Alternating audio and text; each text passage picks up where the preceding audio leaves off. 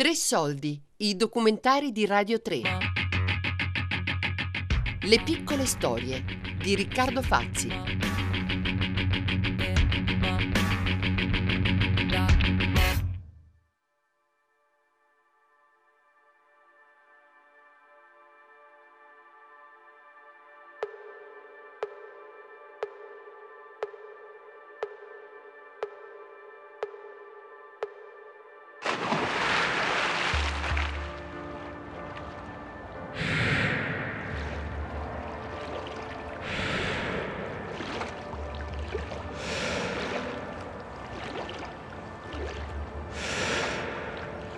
Roma, 8 febbraio 2019, Centro Sportivo Santa Margherita. Io non so se è un effetto dell'età, ma la sensazione è che negli ultimi anni la grande storia sia sempre più lontana dalla mia vita, cancellata dalle migliaia di incombenze delle piccole storie del quotidiano. Mi sta succedendo quello che così tanto a lungo ho rinfacciato ai miei genitori e a tutta la loro generazione, ho dimenticato sogni, scopi, obiettivi comuni in nome del comfort del capitalismo. Ma com'è possibile che stia accadendo a me? Oggi che abbiamo solo il capitalismo senza più nemmeno i comfort. Non lo so. Ma poi, mi è mai stata davvero data la possibilità di cambiare qualcosa? C'è mai stato veramente un momento in cui ho sentito di poter cambiare la storia? Provo a pensarci ma la musica del gruppo di water spinning mi impedisce di vederci chiaro. Mi concentro sulle 50 vasche che devo fare oggi, che durante le feste ho mangiato troppo.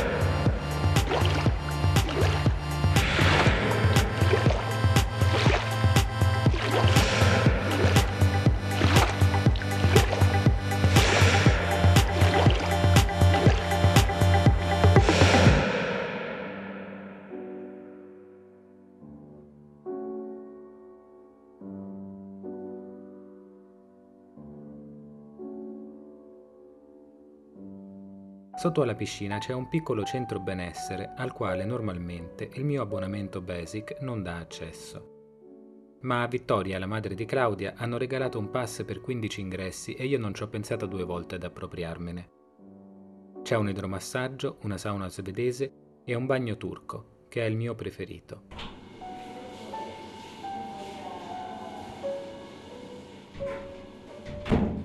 È una piccola sala esagonale rivestita di piastrelle dove possono stare al massimo 5 persone alla volta. Si entra, si sciacqua il sedile con la doccia e poi si resta seduti, in silenzio, a sudare. Non sembra, ma in questo momento per esempio siamo in tre nella sauna, io, una signora di mezza età e un uomo che ad un certo punto inizia a fare delle flessioni sul sedile. Di solito sto qui al massimo 20 minuti perché di più non ce la faccio. Sto per alzarmi quando ad un certo punto si apre la porta. Una figura alta e snella che mi sembra di conoscere si muove nella nebbia. Quando si siede di fronte a me non ho più dubbi. È Lorenzo Pavolini, giornalista, scrittore, nonché curatore di programmi radiofonici Così, senza pensarci troppo, inizio a condividere anche con lui i miei dubbi e le mie domande. Per fortuna Pavolini si dimostra subito entusiasta di parlare di storia e memoria qui, dentro a un bagno turco. D'altronde le terme erano questo, fondo servivano a questo a Roma. Sicuramente era uno spazio di compensazione come poi era il teatro, come sono tanti spazi che l'uomo ha inventato proprio per creare questa possibilità, anche perché l'altra se no è quella di essere dove, dove succedono le cose, no? Per cui poi il problema è quello di fondo, che è quel recuperare, recuperare appunto il tentativo di, di rimettersi in collegamento con certi fatti comporta esserci. Ecco, appunto. Proprio questo volevo sapere. Quando è che nella tua vita ti sei sentito al centro degli eventi, nel cuore della storia? Quando è che hai sentito di esserci? Per lungo tempo effettivamente l'impressione di rimanere un po' paralleli e staccati proprio da un collegamento diretto con, con gli eventi della storia collettiva maggiore è stato molto forte, sì, infatti io sono nato nel 64, quindi per chi è cresciuto anni 70-80, insomma la storia ancora produceva molti fatti rilevanti collettivi che coinvestivano molto la società italiana ancora. Chiaramente essendo cresciuti negli anni di piombo, l'Italia è la storia diciamo più vicina a noi continuava a essere fatta di, di perdite, di lutti, di scontri e sembrava per chi appunto cresceva in quel periodo che tutto questo si saldasse con una storia vecchia. Ma perché c'è una storia vecchia e una storia giovane? Una storia passata e una storia che accade. Quello che dice Pavolini è vero. A lungo mi è sembrato di vivere in un mondo ereditato, dove la storia agisce e continua ad agire malgrado me.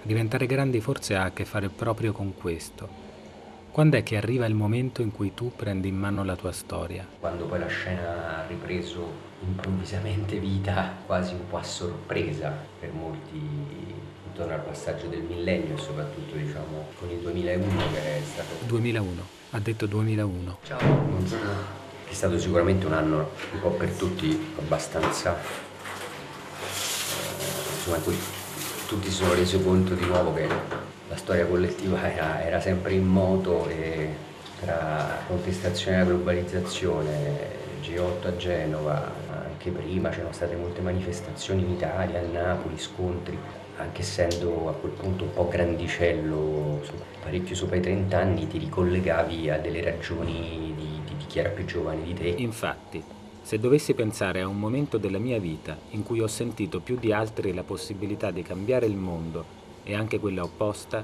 ovvero che il mondo cambiasse me, è stato proprio nel 2001.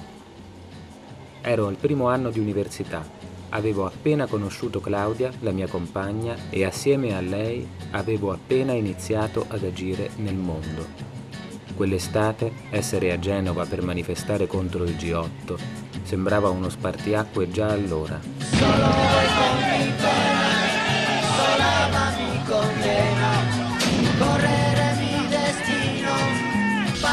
burlar la ley, perdido nel corazón della grande Babilone. Recuperare appunto il tentativo di, di mettersi in collegamento con certe... Pavolini è un fiume in piena. Ti comporta esserci. Nella sauna fa sempre più caldo. Fantasma la ciudad, mi vida va prohibida. Roma, stazione Termini, 19 luglio 2001. Senti, allora io farei così. Telefoniamo a Mariana e capiamo com'è la situazione perché cioè, i biglietti non è che sono proprio super economici. Eh no, io capirei soprattutto se ci possono ospitare. Vabbè, quello Mariana ha detto che ci può ospitare in casa di Adriano. Allora aspetta che chiamo Mariana. Pronto? Mari? Ciao, Gra. ciao. Come stai? Bene, bene, siamo alla stazione. Ah, Mari, ci siamo anch'io. Ah, ciao, ciao Rinca. Ho messo uh, via voce. Ah, ok, perfetto. Senti, noi siamo qui che siamo in dubbio se comprare i biglietti per venire domani a Genova oppure no. Eh. Guarda, io non lo sapevo, ma quando siamo arrivati qua a casa d'Adriano praticamente ci sono già degli ospiti che devono arrivare oggi e quindi casa d'Adriano è piena per cui non vi riusciamo più a ospitare. Però... Cioè noi comunque va bene anche nel sacco a pelo, eh, perché sennò non sappiamo eh sì. proprio dove andare. È che sono amici dei genitori di Adriano, sono quindi grandi. non so se... cioè stiamo a casa dei genitori, no, di Adriano, quindi ah. mi sa secondo me insomma no. Però so che stanno organizzando dei posti per la gente che non ha alloggi, quindi magari vedo di informarmi attraverso gli amici di Adriano un po' di Genova. Ma tipo centri sociali dici? Sì, sì, degli spazi.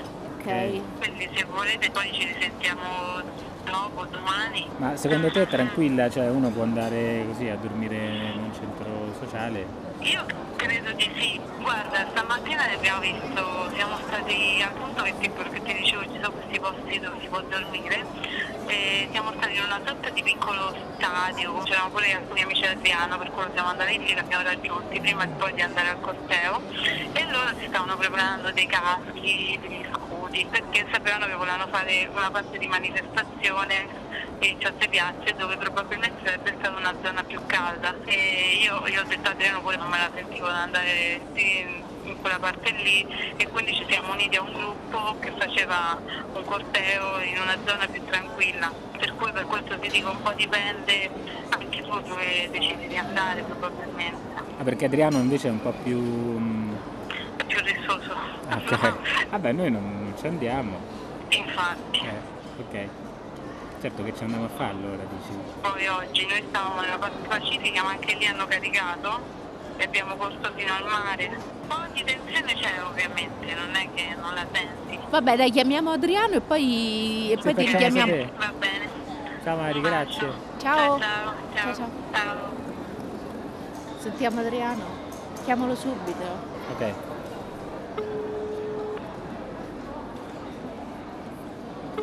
Non risponde. Riccardo, scusami. Riccardo. Ciao Adri. Ciao, ciao, ciao, scusami. Non possiamo fare più tardi? Sì. Il problema? No, no, no, Dai. ti richiamo, ti richiamo te. Ciao, ciao, ciao. Ciao, ciao. Vabbè, un segno del destino. C'è un segno del destino, allora andiamo. Eh, C'hai paura pure te? beh, un pochino sì, scusa. eh.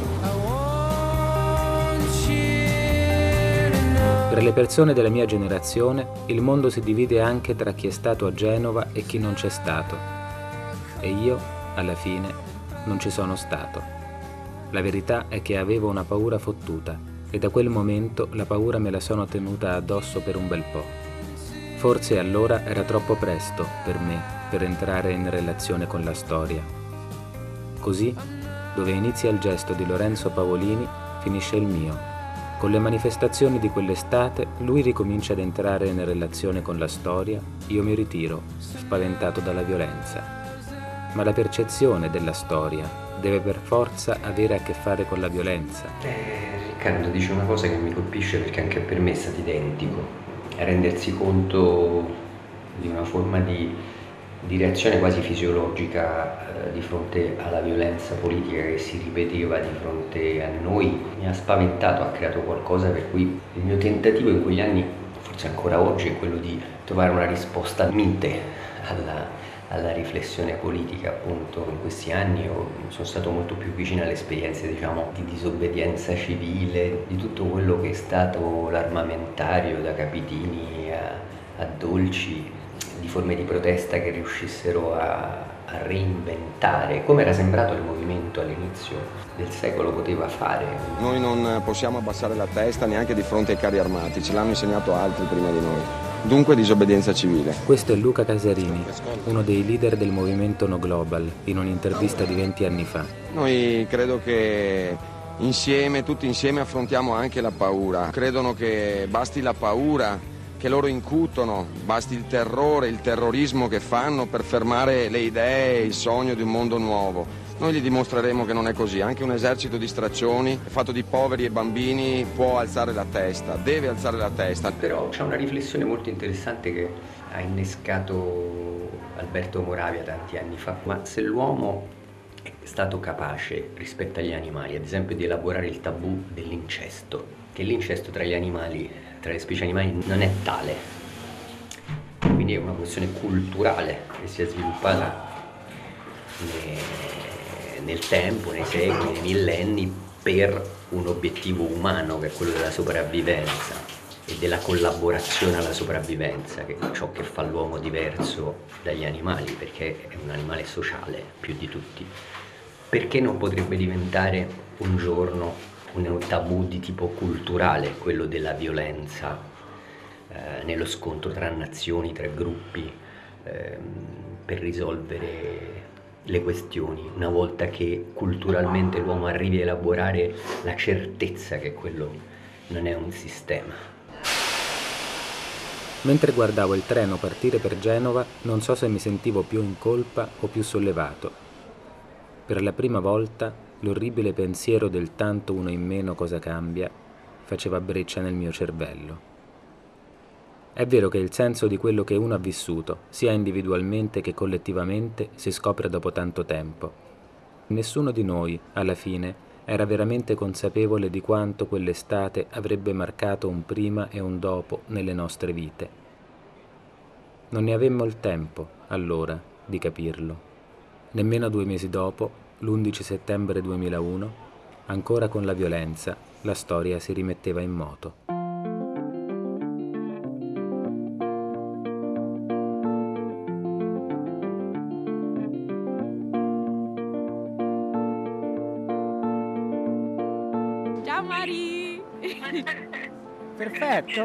Lenone direi. Sì, Wow! Ti sei sentita un po' fintona? un po' finta no, è che cioè, se io ci ripenso mi viene ansia, quindi poi conto è avere 20 anni, un conto è dormire 40.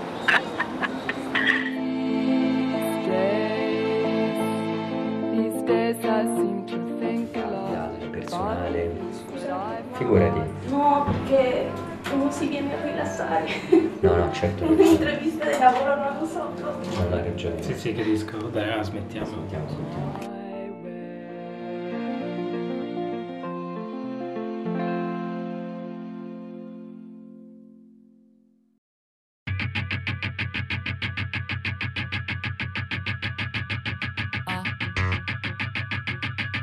Le piccole storie di Riccardo Fazzi.